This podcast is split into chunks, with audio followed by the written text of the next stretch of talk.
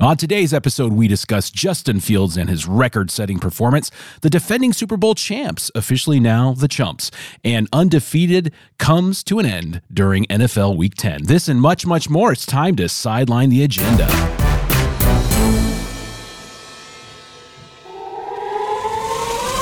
Welcome to Sideline the Agenda. My name is Scott, and with me is Chris. Welcome to the show that sidelines the talking points of the corporate sports media. We give you our opinions unapologetically, nothing is out of bounds, and every subject is fair game. Coming up, U.S. soccer is gay. It's official, officiating sucks, and NFL players want their ass back on grass. But first, we would like to invite you to join our agenda to sideline the agenda by subscribing to our podcast on Apple Podcasts or wherever you enjoy your podcast entertainment. You can also follow us on Twitter at Sideline Agenda. Sideline the agenda. Get off the sideline and into the game. All right, welcome everybody to Sideline the Agenda. A little bit of programming note up front, up top. Typically, we've been doing Monday, Wednesday, Friday shows just to let you guys know. We'll be hitting you up Tuesdays, Fridays, um, uh, and, and, and, and dialing it back just a little bit, but uh, uh, still giving you the uh, the good hot takes and um, the, the the fun times in regards to your sports entertainment and the uh, the agenda. Um, speaking of agendas, did you know, Chris? Uh, Kyrie Irving, he's he's officially not an anti-Semite.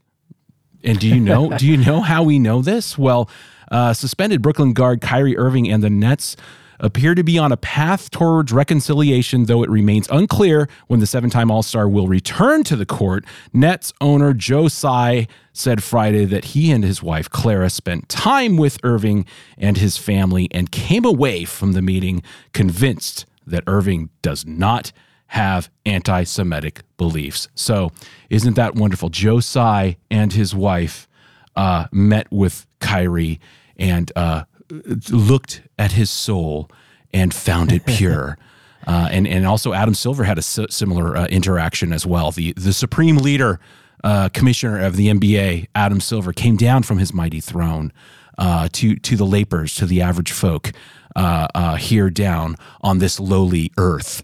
And from high, he looked into Kyrie Irving's soul and he judged it pure and not anti Semitic. yeah, it's funny because I couldn't really tell because he still didn't allow him to play. but you are now worthy. You are worthy to hold the hammer here, Kyrie, but you may not use it.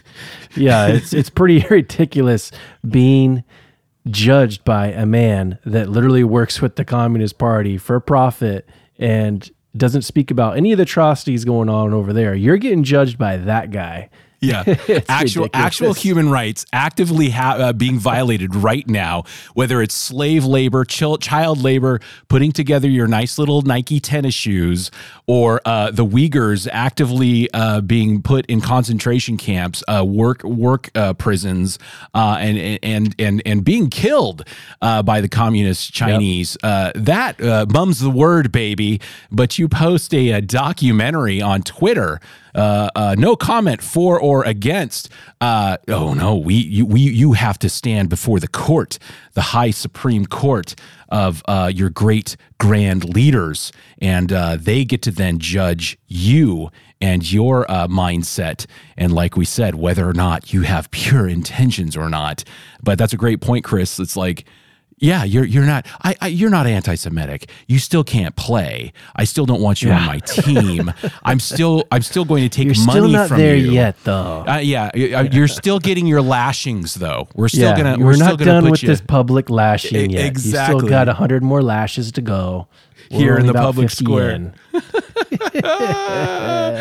oh my Jeez. gosh! It, well, you know, and this again is because, like we were saying last show, that. Uh, you know this wasn't well received like the his six steps to redemption you know that they set yeah. up that the league set well, up for him. put a lot of people off. Oh it did. It really did. And so whoa they're like uh-oh we got a bit of a pr situation here. We better back this thing up a bit. So oh we met with Q him. lebron. Yeah exactly. Q lebron. Get lebron out there. Exactly. Uh, pick up the red phone to lebron. Get him out there. He needs to address the uh, the workers the head worker. Yeah. The head guy the house guy uh, needs to go union out worker. and, Yeah. and and he needs to address uh, uh, the, the the lowers and uh, let them know that everything's cool, everything's kosher. pardon the pun. And um, you know uh, uh, that uh, we should we should all move move forward uh, from this because we've now we've met with him and we now at least recognize that he's not anti-Semitic. Uh, but again, we're still going to continue that public scare, square lashing because they're not giving him his money back, right? It's not like oh, oh No. we, we met with him and we realized that uh, you know he's not anti-Semitic. That wasn't his intent. So our bad. Five game suspension without pay. We're going to back that up. We're going to pay you. Like they're not doing that. He's still No. getting his lashings. I I don't know. Does he still have to go through his six step program to redemption? I have no idea. Yeah, Uh, they haven't really updated that. yeah, they haven't said that, have they? So It's been very vague. so it's like behind the scenes. Um, so so is this really like the the one of the final meetings that was stated in that six uh, step program of, of where where where Joe uh, Tsai was supposed to meet with Kyrie and, and then judge like well, now what did you learn? What did you learn, Kyrie? Here's Did you- your homework. Yeah. What did you? Let me talk. Let's talk about your sympathies to the oppressed and the uh, uh, um, you know the, the the people of uh, of, of you know uh, minor not minority but uh, uh, what's what's the term that they always throw throw around uh, Semitic. yeah well uh, more or less the the impressed class the social class you know? Um you, what did you your sympathies and your your your uh uh you know sensitivities around other folks you know? Um, Right. like we we want to ro- reprogram you and we want to make sure that you are going to fall in line in the future. You're not going to be a problem for us anymore are you? That's really what this is all about. It reminds me of that one scene from uh, Clockwork Orange where they got his like eyelids taped open and they're forcing him to watch Yeah. all this content. Like, here you go, Kyrie. We're gonna brainwash you into submission here. Well, that's what they do. Like, you know, in Ch- communist China, like, that's what people will disappear. Like, North Korea, they disappear and they get re educated and they're not released until they spew the talking, excuse me, the talking points. Yep. They become good little citizens. That's right. Yeah, and uh, it's up to seven games, all without pay, and that makes me kind of curious. Like, how do these contracts work? Like, do they have that written into the contracts? If you get suspended for violating team policy for whatever reason, you know, we deem necessary that you there thereby forfeit your pay. Like, I don't. It seems a little suspect to me how that's thrown in there. How they can just take your pay like that for a, a reason like that. Yeah, I'm, I'm sure they are. they're covered to do that in some way, shape, or form, or it's just a free for all and they just make it up as they go. I wouldn't be surprised either way, Yeah. to be honest.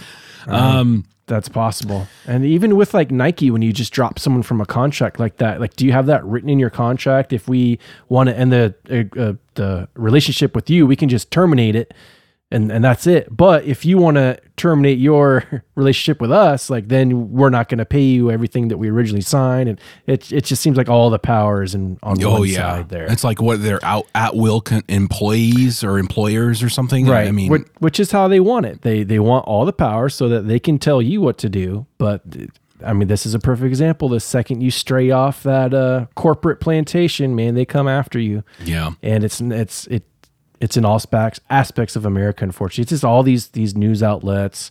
It's all in the uh, the the hollywood studios. It's in all of the sports entertainment. It's it's in all of the sports leagues. It's it's it's in the it's in the scientific community. It's in the medical industry.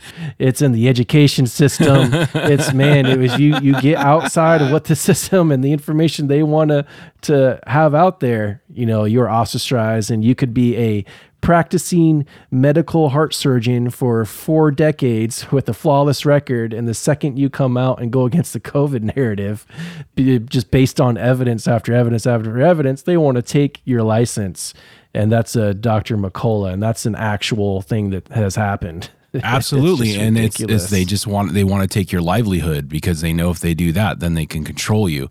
And and and worst of all, like you said, of all the places it's in, it's it's in the game. You know, it's also encroaching upon sports. It's here. Obviously, that's one of the founding uh, reasons why we do this show uh, to point these things out because uh, they, it's all very nefarious in nature. It's funny. This is a side note, but uh, ESPN, you know, watching Monday Night Football last night, they're always throwing their little promos up there, and man, are they so like woke now? They're they're ESPN promos, but it's like their their uh, main selling point as far as their ESPN ad is that it's like it's it's a place where all walks of life can come under one umbrella, you know, to enjoy sports. And that cuts back to what we've been talking about, where literally verbatim. Exactly. Yeah. That this is the last it's it's the last area, it's the last town hall where everybody from all walks of life still gather under common interest and give attention for a certain amount of time. Dedicate their eyes, ears, and brain to an entertaining you know uh, uh, element product football or sports um, and and then there you know lies the area where uh, companies, corporations, politicians, people seek to uh, control and inject their agenda, their ideas, and their mindsets. Speaking of which, uh, the United States men's national team have made a huge statement at the World Cup in Qatar, this article, according to uh, the Daily Mail, um, by redesigning their crest to incorporate the rainbow flag in a bid to show solidarity with the LGBTQ plus community. Uh, the tournament, of course, uh, the, the, in Qatar. Uh, starts on Sunday. This is the World Cup, um, and uh, the U.S. team will play against Wales um, but uh, it, there it has been hugely controversial in its buildup, given that Qatar's human rights record and attitude towards homosexuality isn't like ours, isn't like the United States. Um, as re- recently as this month, a, a Qatar World Cup ambassador told a German TV broadcaster that homosexuality was damage to the mind and it remains illegal to be gay in the conservative Muslim country. Um, so you know, there we go. We're really sticking it to them. Uh, we've replaced the uh, the red lines on the crest that uh, sat underneath USA uh, with all the colors of the flag, the rainbow flag, the LGBTQ flag. Um, and uh, you know, isn't that just wonderful? And isn't that great? Because ultimately, they're not going to represent the United States of America they're going to represent the United States of America's social agendas. You know what I mean? Like, right. I, I, don't know. Like, I, I, as as far as a show of solidarity is concerned, uh, you know, I think that there's multiple ways that you could do this. You, you could still uh, you know, um, show support, if you will, if you really want to stick it to the host nation, if that's what you're into. Uh, but I, I don't know. Personally, I have a problem with changing the the USA crest that's on the uniform because it's not the United States of gay you know, or or or, right. or, or, it's not the it's not the United States of what you do with your stink. It's not the United yeah. States of what you, what gender you are or what race you are. All of these uncontrollable elements, right? You know, I mean, at least that's what we're told. Uh, uh, you know, it's it's it's it's there, there's no skill set in any of this. you know, this isn't what the United yeah. States is built. We're all part of the United States. All of us collectively. It's the United States is a is a is a it's a it's a country of uh, of people who've who've immigrated and built families and and legacies here. Uh, and you know what? Also, too, some of those people have religious beliefs that don't believe in homosexuality. You know what I mean? And they don't think that that's right that's here right. in America. So they're represented by our flag too. Um, you know, so anyway, I, I just thought that this was just, of course, you know, so, uh, you, you know, uh, woke de jour uh, especially in sports, uh, especially when it comes to you know the World Cup. Um, uh, it, it, and it's just platitudes. It's empty platitudes. It's a bumper sticker. Yep. Like you guys aren't doing anything. Exactly. You're not going to change anything in Qatar. You know, this is this is just you. What you're really doing is you're not protesting or sh- giving it to them in any way, shape, or form. What you're doing is you're uh, virtue signaling to everybody here back at home how woke and yep. how wonderful you are. Yeah, that's exactly what they're doing. And if just like you said, I was going to say the same thing. It's it's an empty platitude. It is a bumper sticker. It's a slogan. If you guys really wanted to put your money where your mouth is, then boycott it. Don't go. Right. Don't send the soccer team over there. You guys were all whining, bitching, and complaining and got Russia kicked out of the Olympics because of whatever's going on over there, the Ukraine war and whatnot. You you had them not come at all. So you're pissed off, supposedly, uh, about what's uh, going on in Qatar. So don't go. Boycott the whole thing. That's Have right. all your uh, soccer teams uh, play over here if anyone wants to come over here for exhibitions, but don't go. But they're not going to do that because it's not about that. It's just about them. Exactly what you said. All those people up in San Francisco and everyone that that thinks like them. That hey, look at us. You know, we're like you. We believe what you believe in, and everyone else can just uh, just stick it. And it's all it's going to do is alienate the same people that hated the women's soccer team from four, two, four years ago, um, and everything that was going on with that. Don't, don't even want to go down that rabbit hole. You had half of America actively rooting against that team, and to do that, to make a, these social statements at expense of the country as a whole and the team that it represents, it's just pathetic and it's sad. And now they're going to do that to the men's team because you know damn well there's going to be a whole lot of people that don't aren't even interested in soccer, but maybe because of this big event they're going to watch it and then they're going to see this crap going on and they're like, oh well, screw that. I hope they lose. Exactly. and that's the whole and that's the whole point. It's like I mean nobody checked with me if that was okay, if they're going to represent, you know, my country, right? You know, it's all of ours, right? But but nobody Yep. nobody asked me. And also you, like you're so right. Like I'm so glad that you said that if you really if you really cared about this, if this was a real issue, you would affect your pocketbook and you would decline Yep. to go. But they're not going. These organizations are not going to not do that because then they, they wouldn't be making the money that they would make by entering the World Cup. And of course, who is who who produces the uniforms? Nike. This is just everything to do with another social justice gesture to their clientele uh, to to really sell shoes uh, and product. And um, like you said, Chris, it's just going to alienate a certain group of folks that were just, you know, geez, I thought that this was going to go, this th- these team was going to go represent me. But it seems like they're they're trying to be a little more apparent about who they're actually representing and who are they're actually there in Qatar for. Well, geez, that's just wonderful, isn't it? I hope they change many minds over there. But you and I both know that nothing will come of it. The the, the sole purpose of all of this is to to just signal headlines. back home and to get into the headlines. Exactly. Um, so Yep. so piss all over our flag. It's disgraceful. It really is. And, uh, you know, it's just, again, like you didn't have to mess with the seal. You could have done other things. And, uh, again, this has everything to do with money. If you really, if this was really an issue, if you really, if you were really uh, against them, uh, Qatar and the, the their their lack of basic human rights, you just wouldn't go.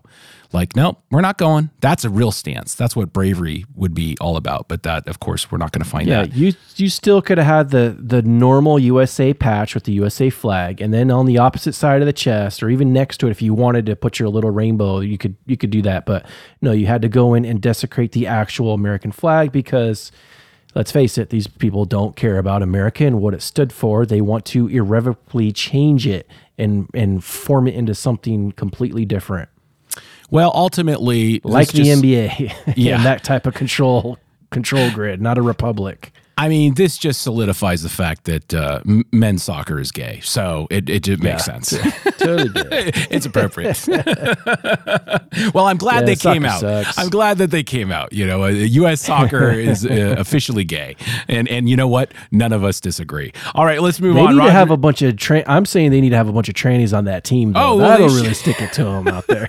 well, exactly. There you go. They should have uh, uh, just put uh, the team together with a, a bunch of uh, uh, some uh, homosexual players, maybe. Uh, March the women's team out there. I was going to say maybe some uh, um, drag queens as well. Where's Uh, Rapinoe at? Get her out there. You know, we would have lost. We would have lost the first game, Lost but we like would have 20 to nothing. we would have made a statement. we would have made a statement for human rights, and, and, and, and it would have what we're all changed that It would have changed minds. They would have rethought their entire Islamic exactly. religion. They would have been in the streets. They would. You They know, would have they would saw. Oh They yeah. would have saw the light, the colorful rainbow light. They, would've they would have been they would have been released from all of the all of their chains. They they, they would have been free based off of that. All right. Well, let's move on to the NFL. Um, Roger Goodell. We're going to get to this later uh, in regards to uh, the, the Tampa Bay Buccaneers and the Seattle Seahawks having the first game in Germany. Um, but uh, Goodell, he doesn't want it to end there. Uh, he revealed that uh, at least four more games will be played in Germany through 2025. Uh, he said, In our commitment, we're going to play the next four years at least, and with at least four games. Um, I would be surprised if it expanded beyond that at some point soon. Uh, obviously, you know, he has big plans uh, for the NFL for, to, to try to turn it into more of a international brand. Um, I don't know. This is very problematic to me. I do not like this. I hate the fact that all these teams have to travel abroad and that they're only going to increase this. I mean, I'm, I'm assuming that they're going. Every single team is going to have to go abroad at some point. Like not not excuse me, not at some point. I mean every season. You know, so there's uh, uh 32 teams. Um I'm assuming 16 teams, you know, 16 games rather will probably be held they we will come uh, to a season where 16 games a season will be uh, across the pond so to speak. Yeah, I need to patent the INFL right now, the International Football League, and steal that from the NFL before they get it. That's a good this point. is everything to do with them prodding what countries are going to be good for them to have another team. So they're going to try and stick a team in London. They're going to try and stick a team in Germany. They had a great turnout. Uh, and they're going to try to stick a team in Mexico City. They've been playing games over there. So yeah, the where's next week that they're fourth playing there, yeah. Yeah, where's that fourth place going to be? And that's what they're looking for next. Qatar. Yeah, there you go. They're going to be out there and uh It's going to be in Moscow. yeah, uh, yeah, exactly. You know, So they'll, they're, uh, they're, they're, they'll have their social gonna be- justice. uh, they'll, they'll they'll have their Ukraine the rainbows. uh, and they'll have the rainbows in uh, Qatar. the Qatar and- Rainbows. That'll be the new team. Yeah, so it'll be four teams to a division. So they're they're prodding where's the next place going to be. I just got to get my stupid. Twitter. I, I, saw, just got to get my stupid joke in. They'll go to Qatar, but then it, they'll send the Raiders. But for that sh- game specifically, they'll be the Gators. and they're they're the the Buccaneer dude or the the, the pirate dude will be all rainbowed out. okay, go ahead. Sorry. Oh, man. stupid joke.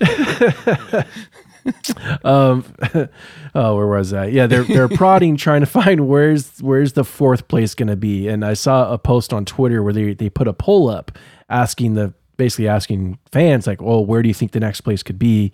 And I think one was like somewhere in France. Uh, ah, there's a couple other spots. I, f- I forget them off the top of my head. Um, Not gonna go to that's where China? they're trying to go. You don't think they'll go to China? Oh, yeah. I mean, I was I would assume that that would be the next place he'd want to go, unless that's Yeah, getting too much, approaching too much into the NBA's uh, uh, supreme leader. If he was smart, he wouldn't do that because Adam Silver's already in in uh, uh, Ch- uh, uh, China's pocket. But um, who knows? I mean, I wouldn't be surprised if they would be trying to Yeah, I mean, it, bring the NFL over. Yeah, I mean, demographically, business wise, it would seem smart, but the second you start doing business with China, they're going to take Yeah. over and control your your your. They don't do business like normal people do. They only do business if they can control it, and that's what the NBA has uh, found out, and they actually uh, seemingly love because they're getting all that extra revenue over there. But yeah, that that's what com- that's what is coming down the pike. Um, they've been doing this for several years now, and it's only going to increase. And yeah, it's just all part of the uh, increasing globalization of everything and the one world of everything. Yeah, And it's too bad because you know it football is uh, just like baseball, a great American sport. Um, basketball as well. You know, I don't think there's anything wrong with other countries playing it. Oh God, no, absolutely not. Except Canada. Um, But there, there was like, yeah, yeah. Well, why not a team up there? But um, there was literally a European football league for a little while. I believe like a decade or two ago, and that seemed to kind of fail. I know there's a Canadian football league, so I, I don't know. I think they're just kind of they're prodding and seeing what is the turnout like. You know, are there going to be enough fans out there to to fill stadiums? And I think it's inevitable that they're going to try and get another international division and just it's just all more money. Goodell's just seeing those big cha-chings, like the billions that they already make isn't enough.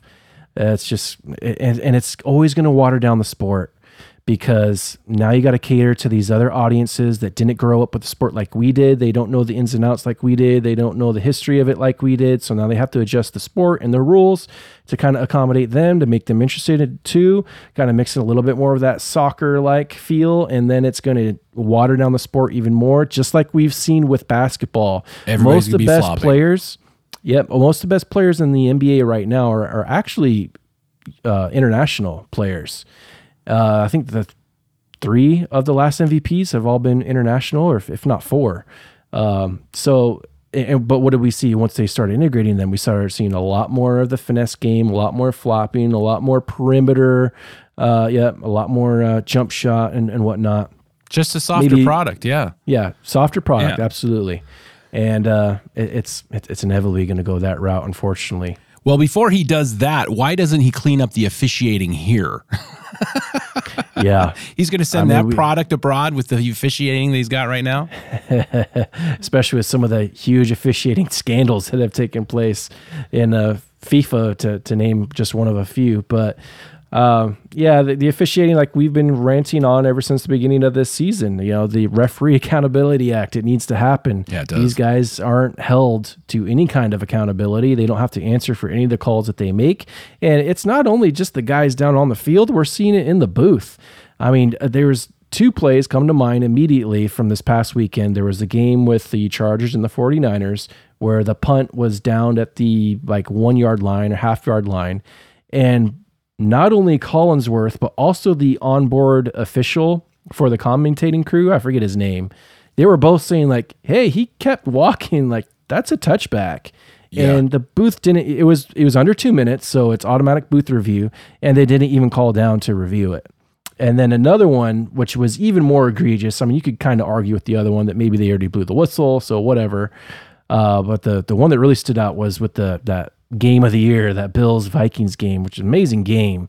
And you, you hate for calls or non calls to to affect them, but that one catch on the sideline, I mean, they replayed it and clearly it was not a catch, and it was under two minutes again, and it was it was somewhat questionable to where they were already replaying it, and it seems like anything under two minutes, if it's somewhat questionable, game that close on the line, it, it's got to go to review like immediately. And they didn't. They didn't even call down the review. Bills came up, ran a play, and they got away with one, and they were able to go down and and I believe they went down and tied the game to force it to overtime.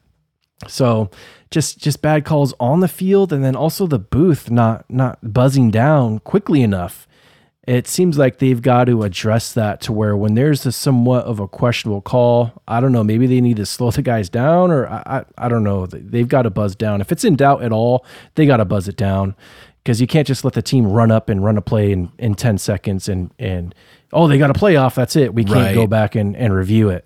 I mean, I still like the human error aspect of officiating. I still think Sure. that that's part of a game, right? And I, and I think that uh, there, there's a little too much of a desire to get everything perfect. Yeah, if we just get everything perfect, then everything will everybody will be happy. You know, I I, I think that I would cautious everybody for for trying to always. Um, uh, try to uh, uh, attain perfection you know? Uh, Right. that doesn't mean that you you know want to have bad quality. And that's where i think we're sitting at. You know we see this in uh, Major League Baseball, where there's certain umps that call the game really or strike zone really loosely uh, or wildly. It's there's no rhyme or reason to it. Um, I mean, I think if somebody consistently called a strike zone loosely, people players would be okay with that. They can adapt to it, you know. But if it's consistent, they're okay with it. It's just when Right. there's seemingly no rhyme or reason, Angel Hernandez, you know, that uh, it just drives everybody crazy. And so, why do I know Angel Hernandez's name? You know what I mean? That's Right. a problem. The fact Right. of the matter is, because I know his name, it, points to the fact that he probably shouldn't be doing that job. He shouldn't be around. Like again, it's like a uh, it's like a sound man at a, at a concert. You don't want to ever be conscious of that person. The second Right. you're conscious of the sound man, it's because he's doing a bad job. Because you're looking back and there's you know feedback or something. hey, the look at mic's this not. Like, what the hell's Yeah. going on back here? Right? it's the same thing with officiating. It should just be a nice, smooth process. And in the NFL, I'm seeing this shit all the time. Like last night on Monday Night Football with Goedert, who got uh, tackled and fumbled the ball. Like the the the, uh, uh, the commander's yanking off. on his face mask. exactly. So of course he's fumbling the ball. He didn't want to have his neck snapped off or his head snapped off, right? You know, and I don't know. Maybe I'm rushing to judgment here, but I'm as sure and or I'm assuming there's a little bit of like an affirmative action shit happening uh, as far as the officiating hires are concerned. I mean, you're telling me that some of these uh, female officiate officials are Oh, uh, have gone through the the the schooling and the and the loops and the ropes and all the hoops and all that kind of stuff and and had as many on, has that had uh, as much on field time as their male counterparts. I think that they've actually hired male counterparts that have had little on field time as well to say yes to that question. You know what I mean? Like I think that they've Yeah. lowered the bar for uh uh, everybody in order to bring certain folks that look a certain way or have a certain gender to the big show. Yep. Again, nothing wrong with that. Nobody has a problem with anybody looking any sort of way as long as you do the job well. And the job is not being done well. Everybody, every week, every game is is is bitching and complaining about the officiating, not in like a, oh come on, man, that was holding. Like in a, oh come on, man, like you didn't see the face mask there. Like I saw that sitting on my couch, you know, that Right. and you're standing five feet away from it. You know, uh, again, there's there's a problem with that, and then there's that becomes a problem with the product.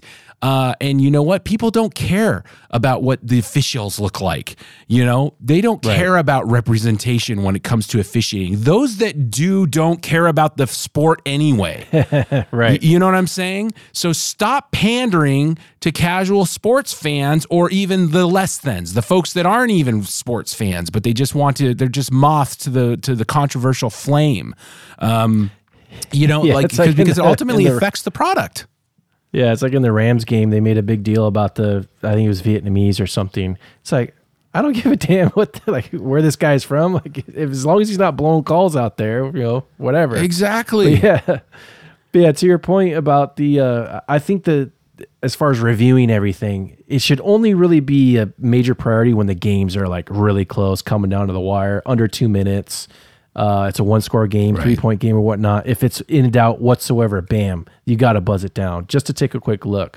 But other than that, yeah, I don't want to see all these like blatant like reviews all over the place all the time. Well, And yeah. the, the human element, it's part of it. But like you said, it's uh, you know, when you lower the bell curve to accommodate other people, then you're going to water the talent down, and you're going to have less efficient officiating, and that's that's not what you want for your product. And it's it's possible, you know. Speaking of baseball, there was an ump that I I can't remember if he was in the World Series or if it was definitely one of the playoff games where he, he actually pitched, if you will, a perfect game. He called every ball and strike perfectly. Yeah, I heard for about the this, entire right. game. Yeah. So it's it's not like it's not doable. It's it's absolutely doable. And and to your point, it's all about being consistent. If you're gonna call it four inches off the plate on the right side, then do it all game. And batters don't care; they will adjust to it. But when you get a pitch there. And then you get another pitch there in the same at bat and they're different calls. That's when it just flips everybody out. And Absolutely. And you get problems and guys want to yell at the ump and then you got to eject people. And it's, it's just ugly. Well, here's the other thing too. If you're an ump, you shouldn't be ringing anybody up on strike three. These guys that are out there and like strike three, those guys need to lose their job. I'm serious. I don't give me this shit like, oh, it's part of the entertaining factor. Bullshit. Because ego has now come into line here. When, when an ump thinks that he's bigger than the game, he should not care one way or another if it's strike three or not. If the guy's out, he's out. He should be completely indifferent to it. It should not matter. There should be no energy behind it. There should be no gusto. He's there to call balls, strikes, uh, safes, or outs. That's it. If he's there going, damn, you know what I mean? He's he's wanting to make that call. There's a moment where it's like, I want to make this about me. I'm going to get into this, and you see that, especially on those like those questionable, close, maybe is, maybe isn't, you know, uh, uh pitches Oh, at yeah. home plate, and those guys they start to, you know, whether or not they like the play, player or not, they they get in there, and then they, you know, so it's anytime I see an umpire who's ringing a guy up on strike three. I, you know, it's like keep an eye on that guy. That guy's a problem. Anyway, uh, let's move on to uh, uh, some more NFL. But before we do that, we would like to invite you to join our agenda, the sideline, the agenda by subscribing to our podcast on Apple Podcasts or wherever you enjoy your podcast entertainment. Uh, give us a five star rating and tell your friends about the show. Tell everybody you know, and uh, you can follow us on Twitter at Sideline Agenda. Sideline the agenda. Get off the sideline and into the game. All right, uh, NFL Week Ten. We're gonna check that out, the highlights of that. But but first, before we do, um, Chris, a lot of players they want to get their ass back on grass, and they're tired of the turf, aren't they? they want to legalize the grass. They wanna legalize it. it feels better on their ass. yeah, no, we've seen a lot of posts lately of a lot of different football players, both playing and retired, uh, saying that the NFL needs to go to grass. That it's it's safer for them. Their body doesn't ache as much. That there's more and more research coming out. Honestly, why this hasn't happened, or or really honestly, why this hasn't always been the case, um, is beyond me. If it's just just a cost thing, uh, it's it's pretty pathetic for, for a sport that makes so much money. I mean, I remember way back in the days of uh, you know the greatest show on turf. Uh, and they showed footage of like what they were playing on. It, it was I can't believe guys weren't just like not even lasting a year. They had like a really thin carpet on top of cement. It was brutal, man. But it also did speed the game up for them, which kind of made them a little more successful. That's a separate issue. But yeah, all kinds of players. So Cooper Kupp, uh, he posted, he's like, I believe that we and all teams should be playing on grass. This is an age old issue, and I believe the time to address the problem is now. Let's have the conversation. We also saw Nick Bosa chime in, David Bakhtiari chimed in, uh, George Kittle, Randall Cobb, Shaq Thompson, Julian Love. Some of these guys you heard of, some you haven't, but Landon Collins, Darius Slayton, uh, Tyler Ott. I also saw Andrew Whitworth.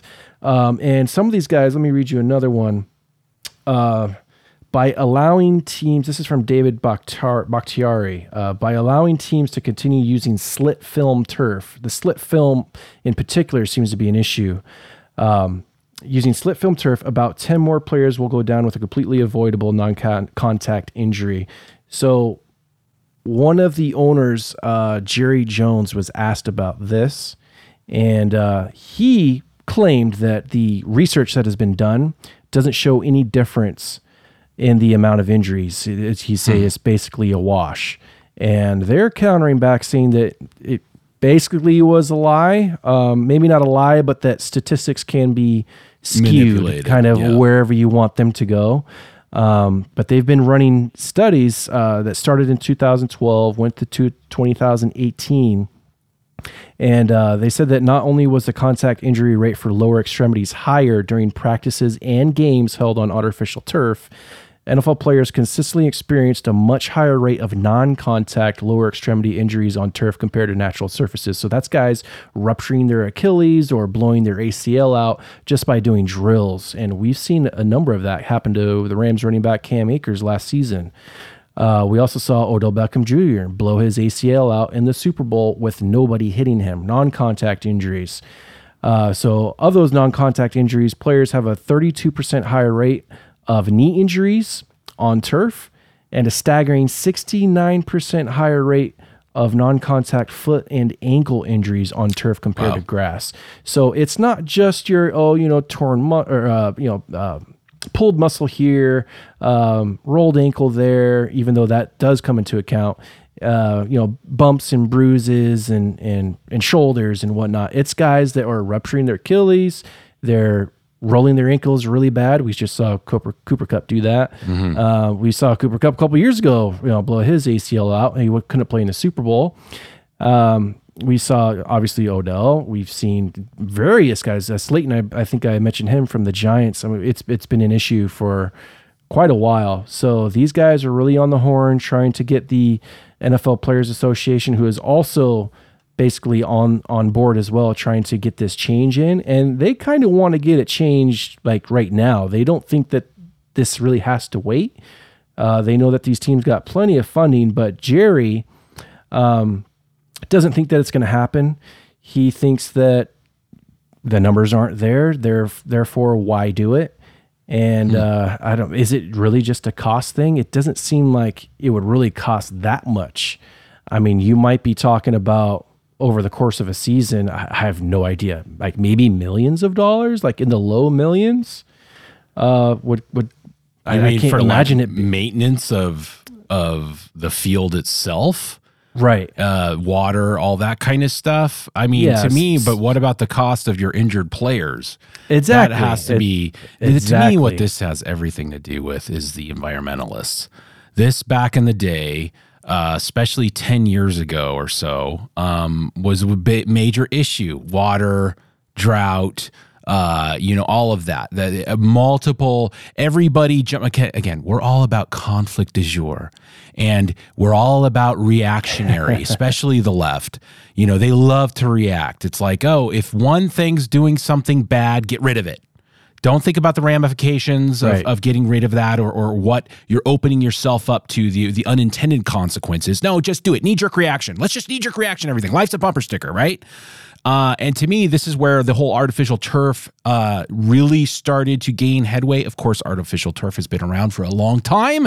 I'm not suggesting that that's when uh, artificial t- turf was invented, but I'm saying across the board. I'm talking about uh, the pros, college, high schools, even. Yep. Uh, yep. Yes, there's actual cost savings, I imagine, for those lower institutions that can't, sure. excuse me, afford that upkeep. But that said, when it comes to the pro level, what about the players? The cost of that? It's got to be immense. Absolutely. And we've also seen those concussions, guys bouncing their head off of, you know, these these artificial turf fields which they don't have as much give. They've got those little rubber pellets in there as opposed to actual grass and and dirt.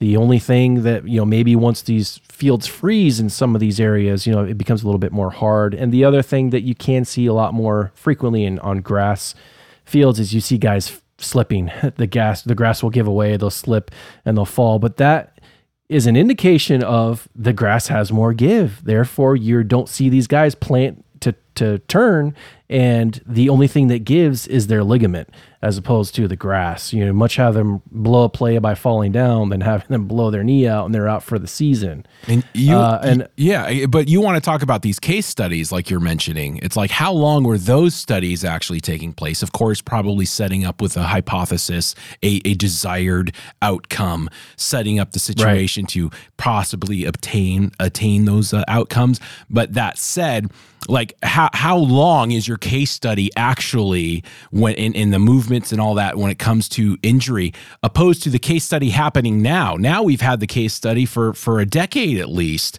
uh, for a lot of these NFL right. fields using artificial turf.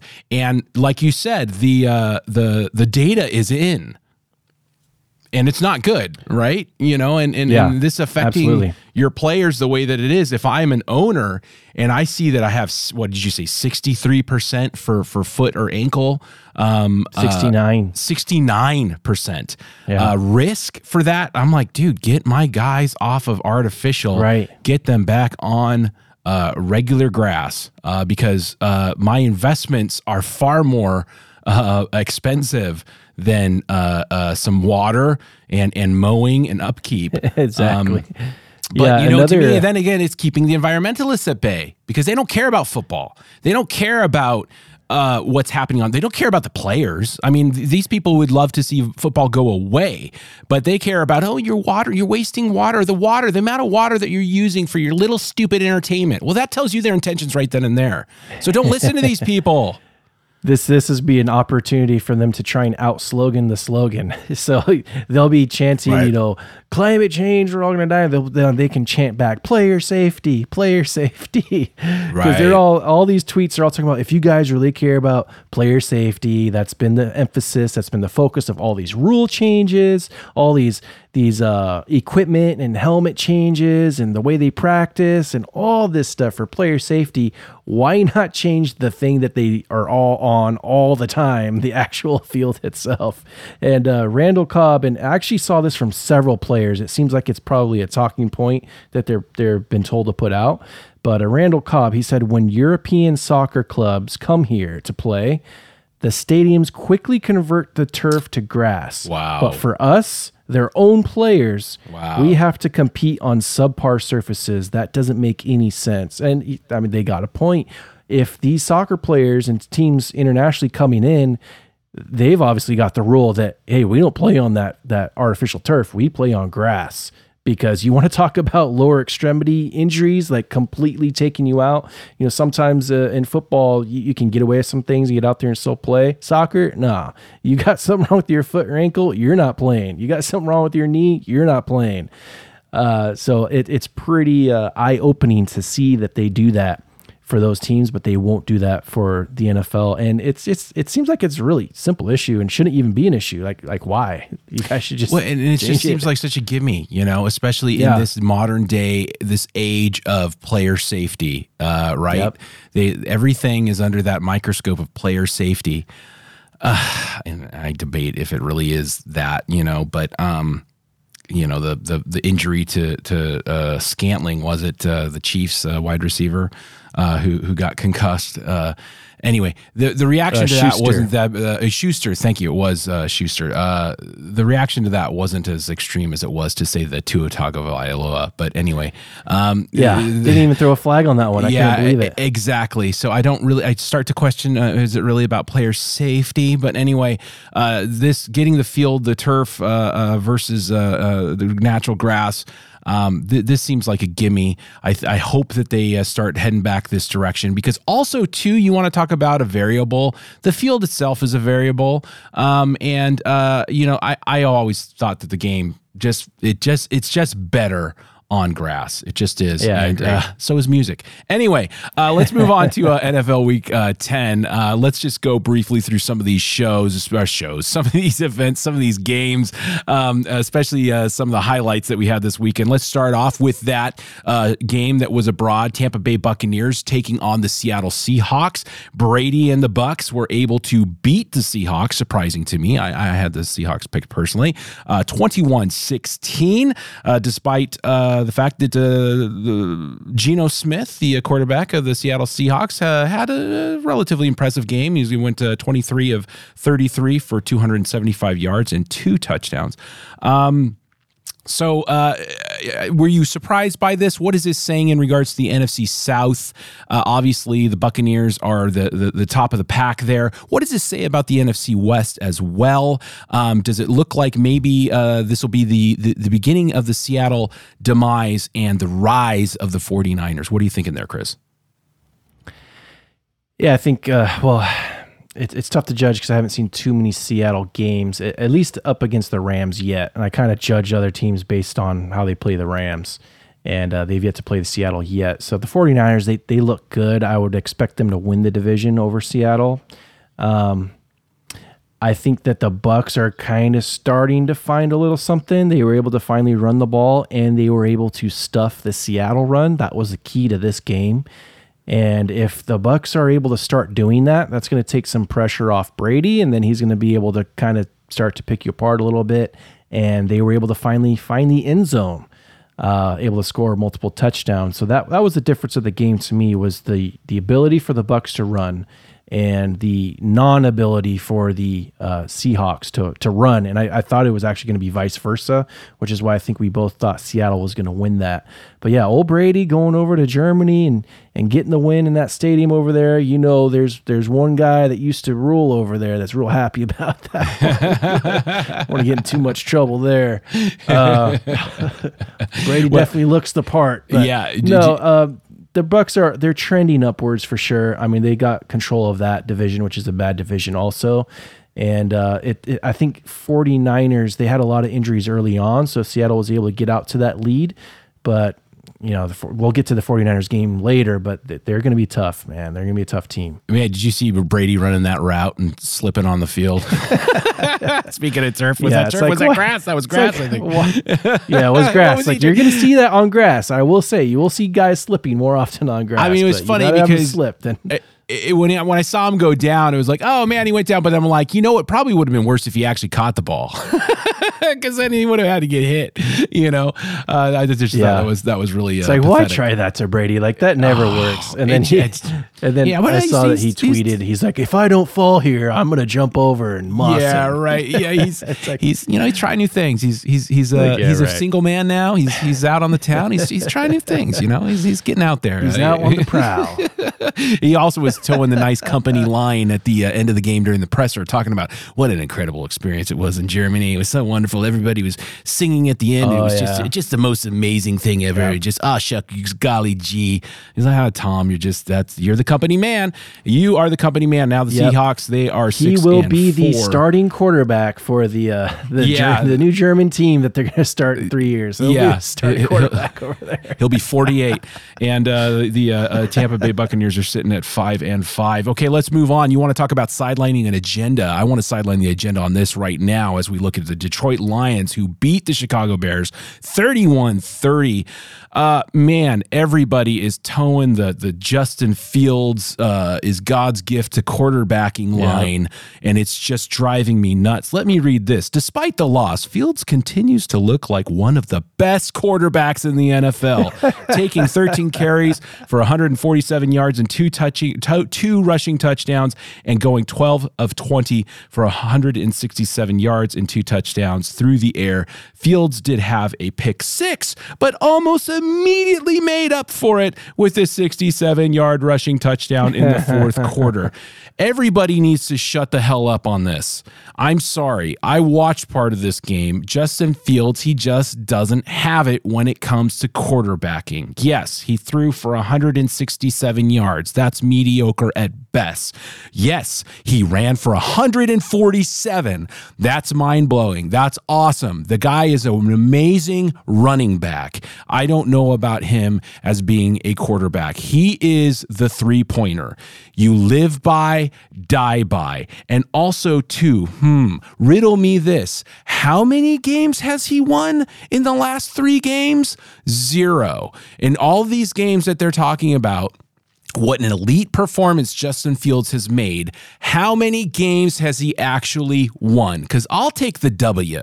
I'll go with a, a, a Heinicke and take the win opposed to the razzle dazzle of a Justin Fields. Because also, too, the other aspect of this is uh, offense, player, wide receiver development. None of this is happening when your quarterback is doing nothing but scrambling around. And he scrambles around. Why? Because he holds on to the ball too long. He can't make a decision. He can't throw the ball downfield. And when he does, like we said, he throws a pick six, which cost them the game. This isn't the, the merits of one of the best quarterbacks in the league. Yeah, they've been really trying to prop him up ever since he got drafted, and it's been kind of disgusting because he's he's never really proven that he's a good sit back quarterback. He doesn't necessarily have to be, you know, that's not what he is. He he's got to be able to use his talents, which Right. he they've they've been starting to be able to do. So he's been running the ball all over the place. But the fact of in the NFL, you got to be able to get back there and complete some of these down the field throws to to win games. And he doesn't have that skill set, and that's why these last games he's been over three, like like you said. And it's until he can develop that, if he can develop that, he's only going to be just a, a middling quarterback. And you've got all these people on his bandwagon. and I, I don't understand it. I don't get it. And they want to cry, oh, he needs help. He needs help. And then they went out and got him a, a good receiver, and it's still the, the same numbers. Yeah. Um, And they so, say he you know, still needs we'll more see. help. They still they're still saying, "Oh, he needs more help." Could you imagine how amazing he would be? No, he's not. he doesn't have the development and he still won't because now he's relying on the sloppy play. I think that yes, I don't expect him to be a pocket passer. I don't want him to be a pocket passer. I want him to run the ball. But I want him to prove that he can actually pass the ball. He's I mean, what uh, like I I think about when everybody's hyping a Justin Fields, I think to myself, well, what about Jalen Hurts? What about Lamar Jackson? What about these? What about Josh Allen? These guys are far better. Like he's not even he can't even wear those guys jock straps, man. I'm sorry. And everybody wants to talk about like he's the best thing. He's God's gift to the NFL. And, and, you know, and it also pisses me off that he's running around with a goddamn gold chain on. And it's like, dude, you bro, you got to earn that shit. Slap that Right. shit off until you get some W's, bro. Like uh, Justin Fields is completely overrated. It's like I was reading this and they were speaking of you know stats and it's but this to me says it all. It's like Justin Fields is the first quarterback with 140 plus rush yards in back to back games in NFL history. Bears lost both games. there it is. Bears lost both games. Who do. cares? Congratulations. You put up a bunch of yards.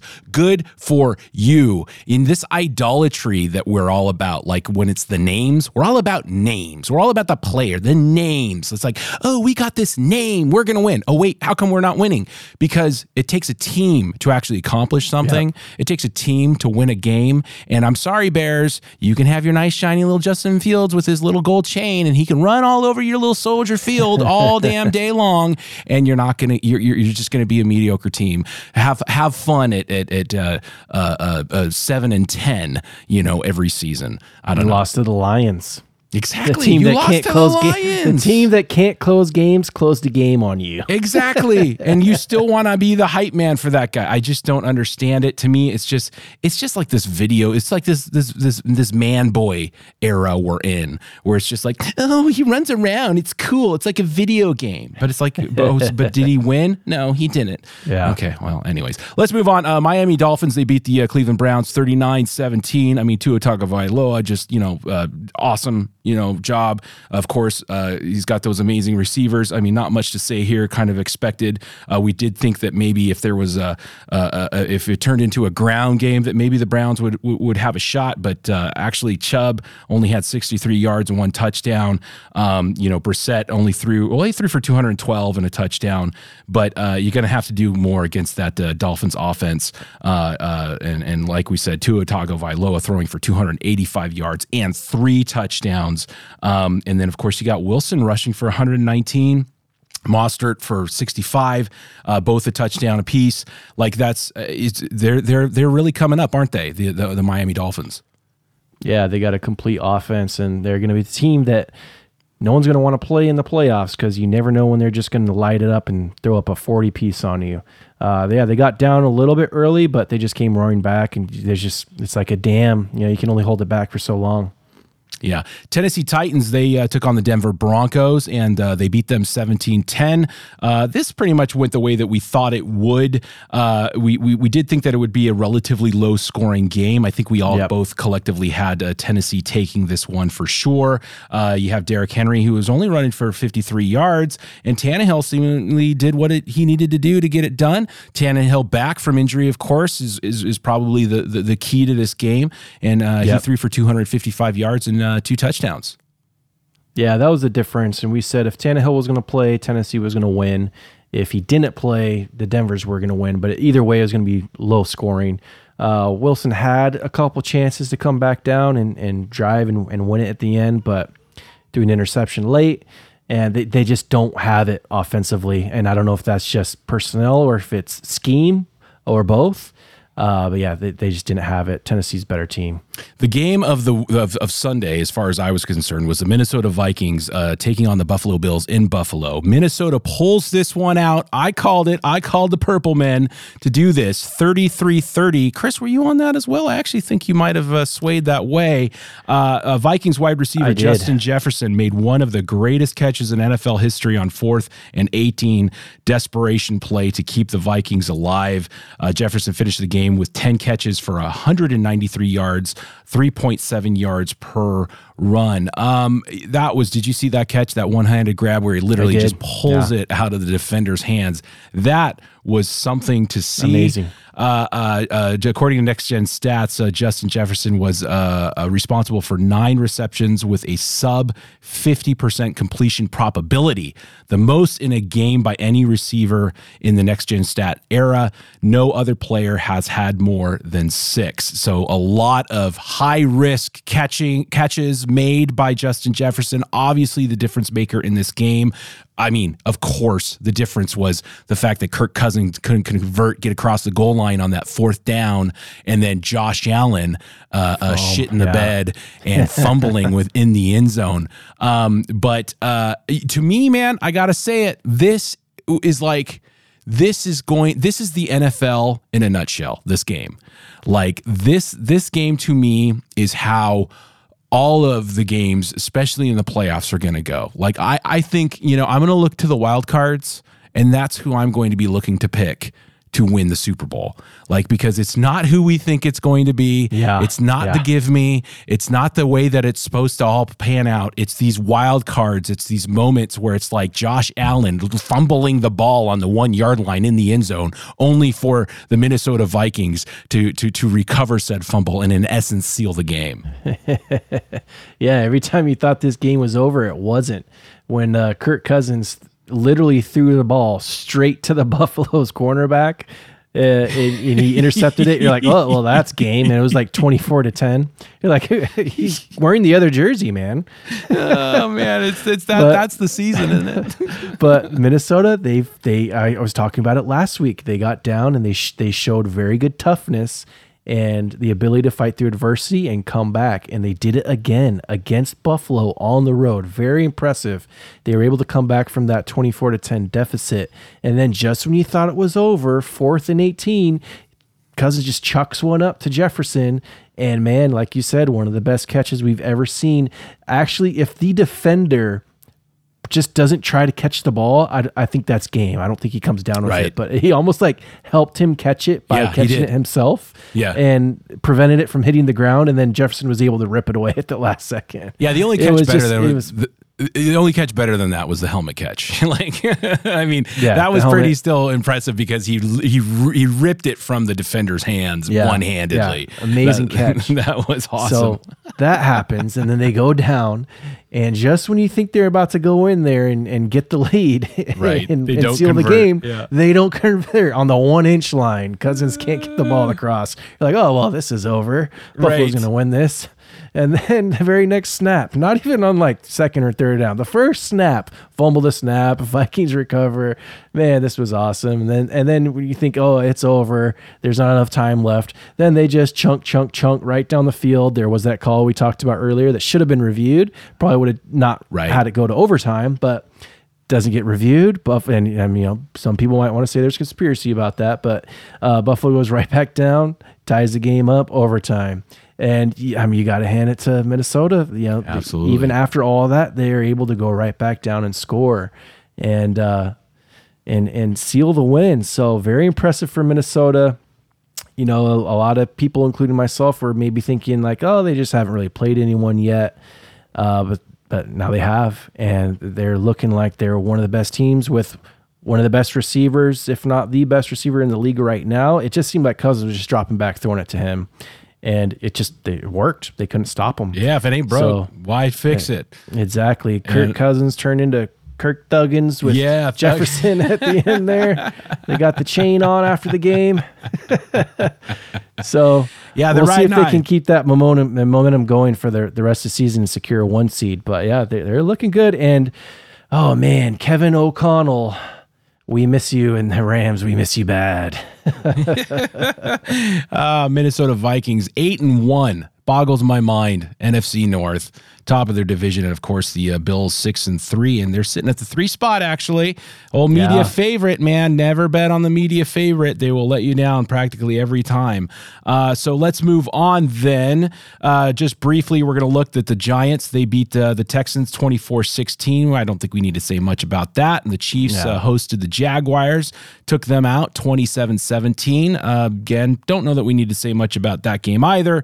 Steelers, of course, beat the Saints at home 2010. Both of us actually believe picked, yeah, picked the Steelers to take that one.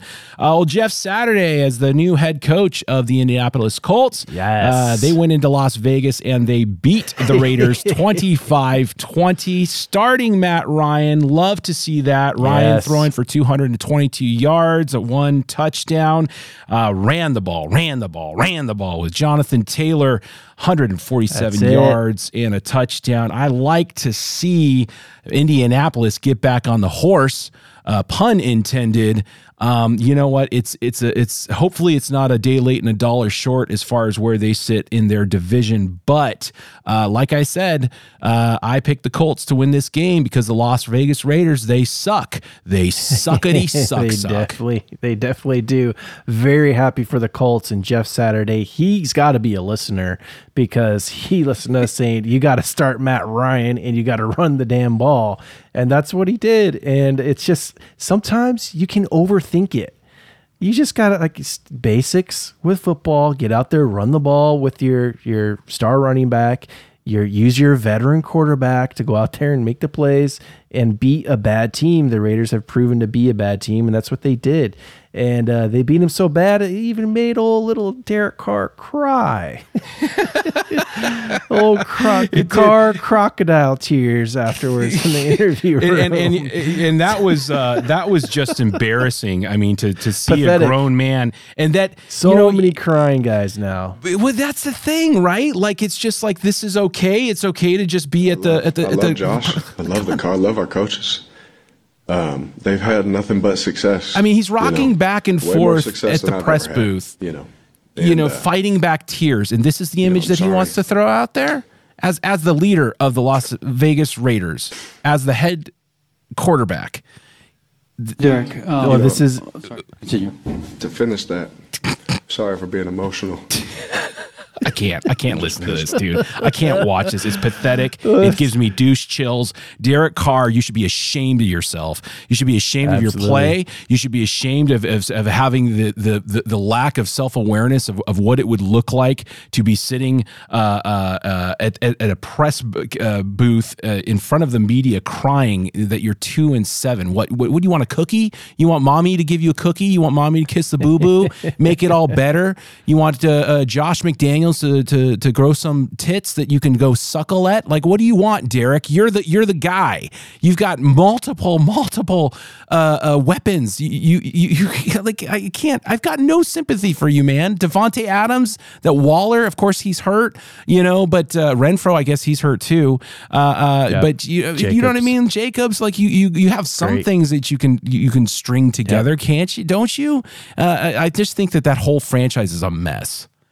Yeah, it's every reason why they suck, and you you hit it on the head that this franchise has gone soft. The whole silver and black aura of them being tough, right? Don't and, hit, uh, yeah, exactly. It, that's long gone. The black pit, all that stuff is long gone. Uh, could you imagine all those guys from back then seeing their quarterback after a game, uh, you know, giving that kind of an interview? They probably would take him in the locker room and beat him up, like toughen up, man. You're supposed to be the leader, not not a little crying crybaby, and and that's every reason why you guys suck. And uh, maybe you shouldn't have fired your uh, your old coach, oh, oh Gruden, for his little emails. Uh, yeah, you probably would be sitting in a lot better position right now because maybe you actually needed some toughness. Yeah, Gruden was uh, too masculine he was too masculine for the Raiders. Yeah, uh, and and so they had to get rid of him. They they they wanted to, you know, like I said, uh, have a mommy come in and kiss the boo boos. Well, speaking of crying, um, the uh, Los Angeles Rams they oh, uh, hosted the Arizona Cardinals, and this did not go well. Uh, like we said last week, you know, I was saying this was a must must must win, uh, yep. just to, just for a long shot in the dark to to to still remain relevant and not completely fall off the season. Um, I picked the Cardinals to win this game, and unfortunately, it went exactly as I thought it would. Uh, we, we we had a, the battle of the backups. Uh, uh, Kyler Yeah. Murray for the Arizona Cardinals was out because of the hamstring, so they played Colt McCoy, and of course, uh, our Matt Stafford, our as in me and Chris, for those of you who don't know, our Rams fans, uh, Stafford was out because of a concussion protocol. Correct, like he was still out because of that. Um, and uh, this was just an abys- abysmal performance by uh, the Los Angeles Rams, and uh, the Arizona Cardinals uh, beat the Rams 27 17 to officially end their season. Uh, it's over. The fat lady has sung, rolled over, and um, fallen asleep. Um, it's kind of a shame that uh, you know my thoughts were pre-trade deadline to just just get rid of everybody. Obviously, keep Cooper, keep uh, uh, keep Stafford. I get rid of Donald, man, if I could. I don't know if his contract would allow it, especially when he was threatening to retire or wanted to retire. His head's not in it. He's gone. He's done. I would have cleaned house and uh, see, seen what I could have gotten for it uh, because this this uh, ship has set sail. And um, it looks like the Rams are going to move from. Uh, they are Super Bowl champs. They have definitely moved to chumps, and I think they're now in tank mode at this point. Uh, Cooper uh, Kupp, of course, getting injured with a high ankle sprain. He should be out for the rest of the season. I don't want to see that guy anymore. Stay home, get healthy. Um, but uh, yeah, Chris, what what happened here, and and and what's is there any hope for uh, the, the Rams? Not, I mean, not for this season, but just moving forward in general. It's abity, abity, abity. That's all, folks. right after the Looney Tunes cartoon. Uh, yeah, unfortunately, it, it it's over. Um, I I got a question uh, about this whole Matthew Stafford thing. It really seemed kind of strange to me. This was an absolute must win for the Rams to keep their season alive, and it seems like this whole concussion protocol thing kind of came out of nowhere. Um, you know, we're Rams fans. We've watched every game. Yes, he has taken a beating this season, but to my recollection, I don't ever remember seeing him like really get wobbled or look woozy in any kind of fashion at all. So I don't really know where this came from. And it, it wasn't like on Sunday or even Monday. I believe it was on Tuesday Yeah. that they kind of announced that, oh, he's going to be in concussion protocol now. And you're like, what? Yeah, he So, it like, says here o- Stafford entered protocol Tuesday afternoon after consulta- consultation with the Rams medical staff. The team announced Wednesday. The Rams believe Stafford's co- uh, condition resulted from action in last Sunday's 16-13 loss at Tampa Bay. The team decided to put him in the protocol after the usual weekly round of post-game health evaluations. Yeah, so I know they mentioned a few times during the telecast that uh, he just the Rams thought that he just didn't look right. He did miss some throws in that game, but I didn't see anything of him looking wobbly or dazed or, or anything like that at all. So I don't know. Maybe they saw something that I didn't. But sure enough, he goes into concussion protocol, and you think, okay, he'll probably be in it for a few days. Again, it didn't seem like he took any kind of major damage.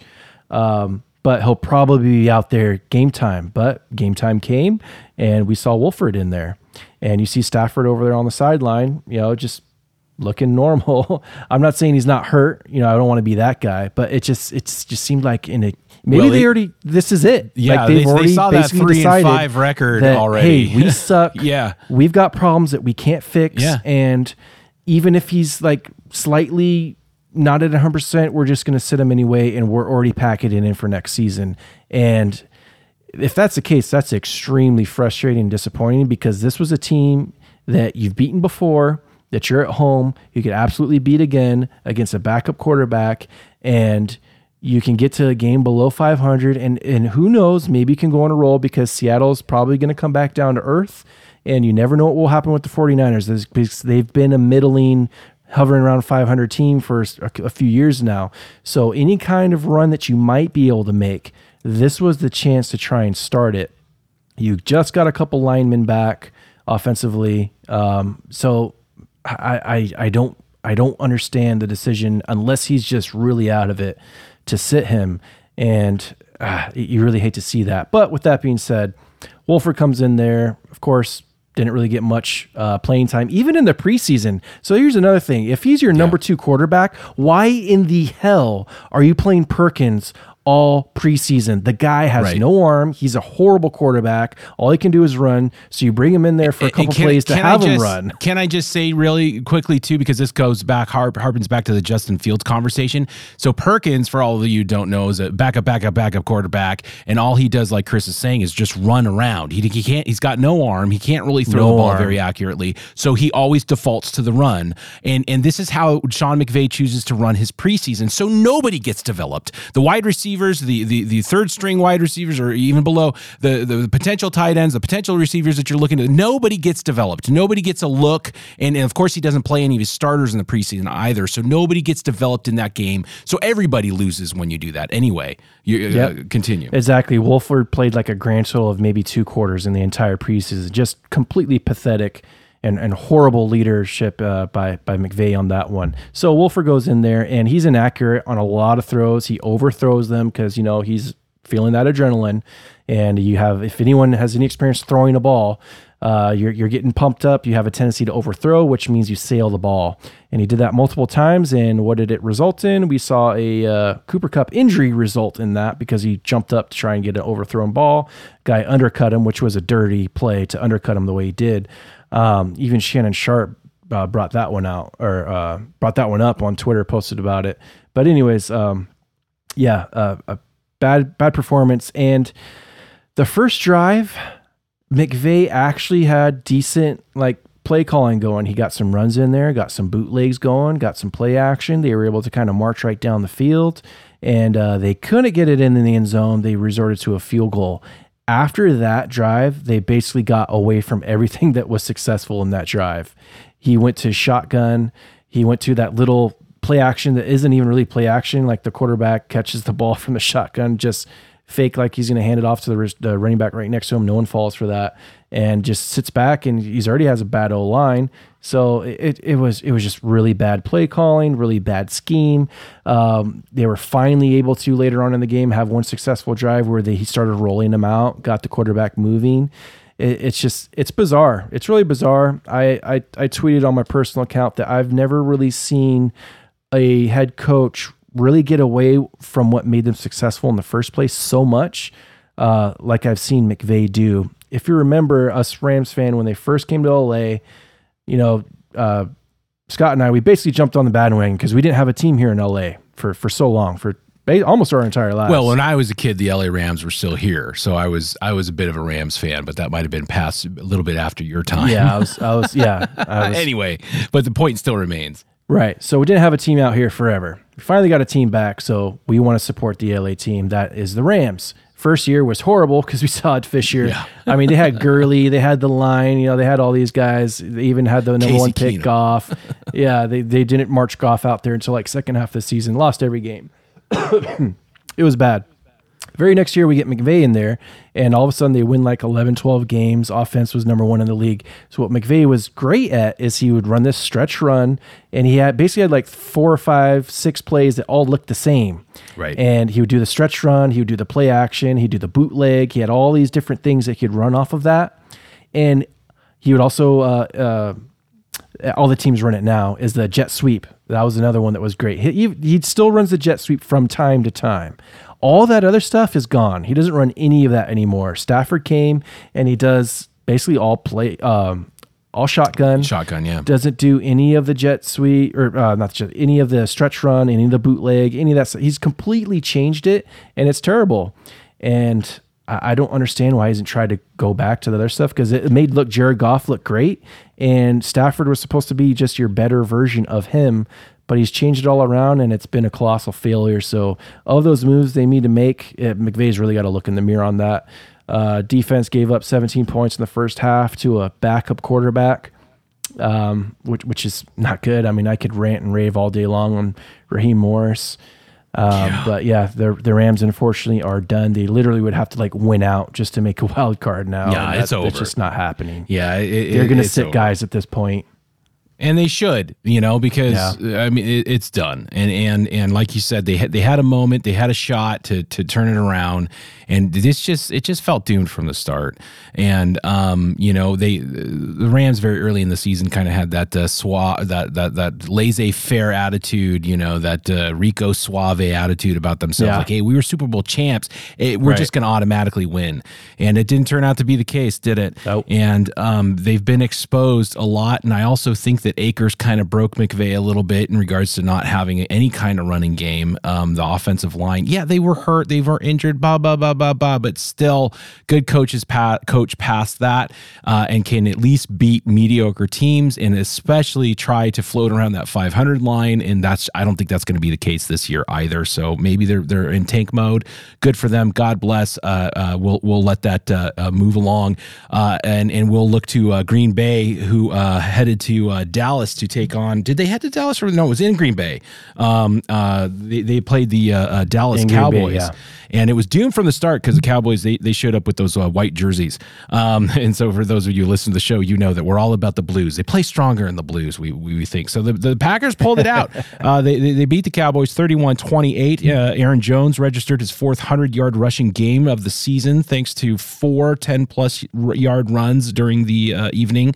And uh, Jones, he eclipsed nearly uh, six yards per rush and added four first downs and a score on 21 carries. So, of course, the running game was definitely key for the Packers. Aaron Rodgers could discount double check three for 224 yards and three touchdowns to the man, Christian Watson, who scored three touchdowns. Uh, uh, receptions uh, in the end zone. That was a beautiful thing. What were they down? 14 uh, in the second half. They were able to uh, 28-14, I yeah, believe. come yeah. come back um, and uh, uh, take the win. Rodgers over his uh, old coach Mike McCarthy. Uh, what do you think? Is there any hope for uh, the Green Bay Packers to get back in this? if they stick to the same formula, then then yes, that their their bread and butter is going to be running the ball with Jones and Dillon. and that's where their strength is. And if be, because their receivers not obviously not their strength, you know they got a great quarterback, but you, you got to have some weapons. So if you can open up your passing lanes by running the ball, then Rodgers can pick you apart and he can do what he did in, in the Cowboys game. So uh, if if they can stick to this script, then absolutely. You know, it was did get a little you know nip and tuck there at the end. We saw Rodgers really mouth off to uh, LaFleur with that fourth and I believe it was fourth and one call. Uh, with them passing instead of running, he's like, "Run the fucking ball." so, I mean, like maybe it'll energy, finally, yeah. yeah, maybe it'll finally sink in there. Yeah, the emotion. I love it. Yeah, yeah, but that that's their strength. I mean, I still don't think that they're a good enough team to really make noise down the stretch. But if they can stick to their strength, you know, then then Rodgers can make plays uh, when he's got the the the open slots, which he did, and you know they were able to pull it out. Yeah, Green Bay uh, winning this one in overtime and snapping their five game losing streak. All right, the 49ers, they hosted the Los Angeles Chargers. They beat the Chargers 20 to 16. Uh, Jimmy Garoppolo throwing for 240 yards. Uh, Mitchell was rushing for 89. Um, it, was just actually, you know what? It was just spread. The, the, the Garoppolo and the offense, they spread the ball, they shared the ball, uh, and of course their defense stepped up. Uh, Justin Herbert, he had moments. He threw for 196 yards and one touchdown. He had moments where he looked like Justin Herbert, like that legit elite, potentially elite quarterback in the NFL, throwing lasers. And then he had moments where he's throwing five yards behind the guy. Like uh, so, Yeah. so I, he's just not right yet. The Chargers uh, offense ain't right yet. Um, it's a shame to not see a fully healthy uh, and Yes. equipped Chargers offense yet. I want to see that to see what what what you know they're dealing with in the AFC West. Um, but right now, I got to tell you, San Francisco seems like that threat that's coming. I mean, they are quickly becoming my favorite to find the way, their way again to the Super Bowl. I got, you know what I'm telling you? I think we're going to see a Chiefs 49ers uh, Super Bowl at this point. We're going to have a repeat. Um, uh, at least that's uh, what it's looking like to my eyes. Uh, what, what did you see Sunday night? Yeah, it was it was Herbert kind of trying to do what he can with what he had. Um, 49ers are more well-rounded, better team, especially at home. Um, I mean, I hate to jump on the refs again, but we had a couple really suspect plays. Not only the punt at the end, but the one I believe was, if I remember correctly, it was either right before the half uh, where they took Herbert out. He got that big hit to the head, and the uh, the New York or whoever's monitoring uh, took him out. Had the refs come in and take him out of the game because of the shot to the head. They, he had to get evaluated. But there's literally like 30 seconds left in the half, and they were in the red zone. And you know, maybe that's the difference in the game. Maybe That's it's true. not. Who's to who's to know? And I knew, and, and when and when it happened, we even called it with the whole Tua thing. When the guys wobbly down the field, oh, they got to buzz down, take him out. I knew that this was going to cost someone sooner or later. They're going to take someone out at a very inop- inopportune time, and it's going to screw them.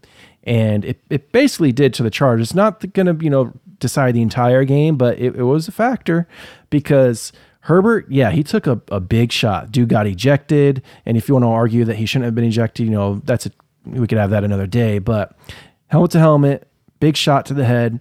The 49er players ejected. Herbert, yeah, he got his head like completely turned side, or at least the helmet completely turned sideways. But he got up to a knee. He was on his knee for like maybe a couple seconds. He popped right up. He looked completely fine. He didn't look wobbly, didn't look woozy, none of that. And even despite all that, and there was the additional time taken for them to review the hit and the additional time taken to eject the player. And during that whole time, you can be watching him. Hmm. He looks totally fine. Didn't look like he was feeling it at all. Wasn't even like, you know, shaking his head or wobbling his head like you saw Tua doing, like, oh, trying to shake the cobwebs out. None of that kind of stuff. Looked completely fine. And yet they still took him out and they had to put in their backup for the remaining of the half and they were weren't able to move the ball at all and they had to kick a field goal. So, I mean, yeah, you want to protect the players. Ah, that's really got to be a better judgment call, in my opinion. Like you see someone wobbling like Tua was, absolutely get him off the field. But Herbert looked totally fine. I mean, guys get big hits all the time, like receivers and running backs, and they pop back up and, and they're fine. Herbert, it didn't look good, but after that initial hit, he looked completely fine. So they've they've got to address that. That really hurt the Chargers. But other than that, yeah, Chargers still misses some receivers. So would like to see what Herbert would look like if these guys faced again later, which would only happen in the Super Bowl. So it's probably not going to happen. But and they were both healthy.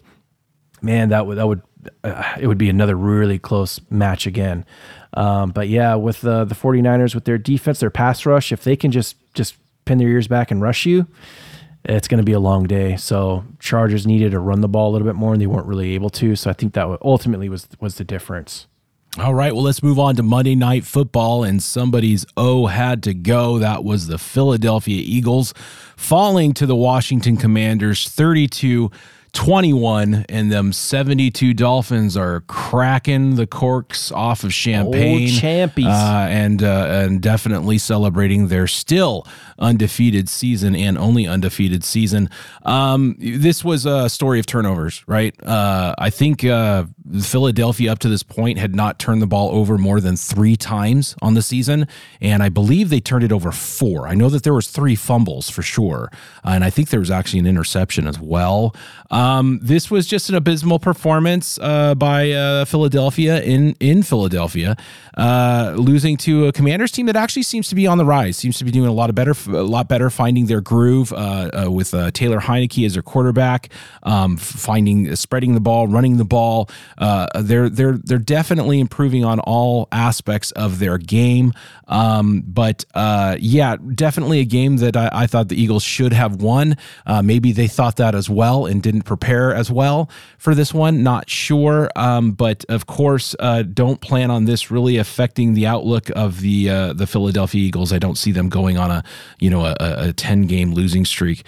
Um, you know, I, I see them uh, just getting back on the saddle uh, uh, next week. Actually, next week I think is their questionable game. Um, I'd have to look at that to see who they got. But uh, nonetheless, what did you think of the performance? What did you think of of that game last night?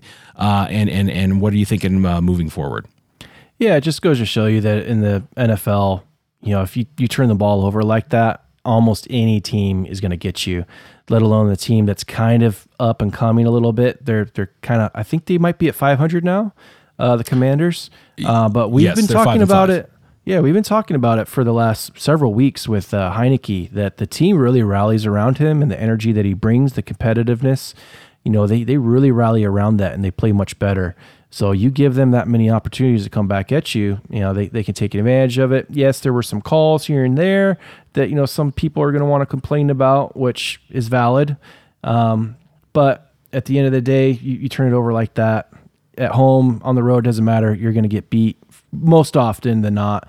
We did see the Chiefs lose their turnover battle three to nothing, and I think they were the first team to lose the turnover battle by three and still win a game all season. So Wow. it just shows you that you turn the ball over like that, it doesn't really matter who you're playing. You're not going to win, even if you're a great football team like the Eagles look like they are. Um, but yeah, the Commanders are not an easy out. Maybe they took them a little bit lightly. Eagles were kind of uh, enjoying their own scent too much, and uh, they just had they just had a bad day at the office with uh, some uncharacteristic plays, like that one deep pass that Hurts completed, and the guy catches it. Falls And over, then he gets pops up. up, and it, it almost looked like he didn't even need to fall over in the first place. Like he Yeah. almost could have caught it and just kept running. But he stretches out for the ball, falls over, gets up, and then fumbles. Uh, those are those are backbreakers. Those are huge momentum swingers. And you have too many of those, and yeah, the, the other team's going to take advantage. Absolutely. So- And and and you know the NFC East uh, is still a beast, you know, and of course uh, the Commanders sitting at 500, 5 and 5 and now obviously the bottom uh the bottom Well, you know who uh, you know who's loving this division. loss. You know who's loving this loss also is uh, Minnesota because now you got two teams with one loss. Right. Who's going to end up getting that number one seed? So it's going to be a race to the finish between those teams. Who who's going to want that home field advantage? That's a great point. That's a great point. And also, uh, the Eagles they're they're going to take on um, the, Colts next week. So Jeff Saturday has to prepare for the eight and one uh, uh, uh, Eagles. It was a lot Stick to easier. the formula Saturday. Yeah, exactly. It was a lot easier to go against the Raiders to get that that win, but uh, th- that'll be a good one. Uh, I'm looking forward Do to you that know one. where that Stick one to the is? formula. Uh, I believe that one is in Philadelphia. Ah, Hold on, real quick. Um, I can uh, look that up Because yeah, if they're in the dome, you know the Colts. they're in Indianapolis. Oh, Yeah. okay. They're Hey, in can it- Indianapolis. They can make it close. They stick to Yeah. the run. You know, Matt Ryan makes some good vet plays. Their Colts defense is is pretty solid up front. You know, and uh, they've got that game closer in uh, old Stephon Gilmore, so they can make it interesting.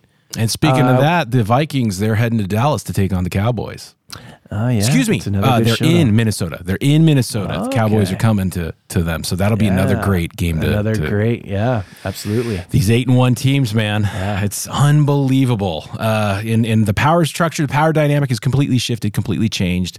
Um, maybe we got to do that. We got to do a show up here uh, uh, soon where we uh, revisit our picks for uh, the division leaders, uh, ones to win out the division and wild cards. we just past the halfway mark. So yeah, Yeah. maybe next show. People Yeah, let's do it tune next in. show. Let's do that, and maybe we do our uh, uh, top ten uh, quarterback picks again because that was fun, uh, and and I'm sure that's shifted dramatically. Justin Fields at the top. Yes, absolutely. All right, well, that's going to do it for us.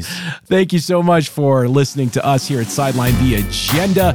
Be sure to subscribe to the show on Apple Podcasts or wherever you enjoy your podcast entertainment. Give us a five star rating and tell your friends about the show. You can also follow us on Twitter at Sideline Agenda.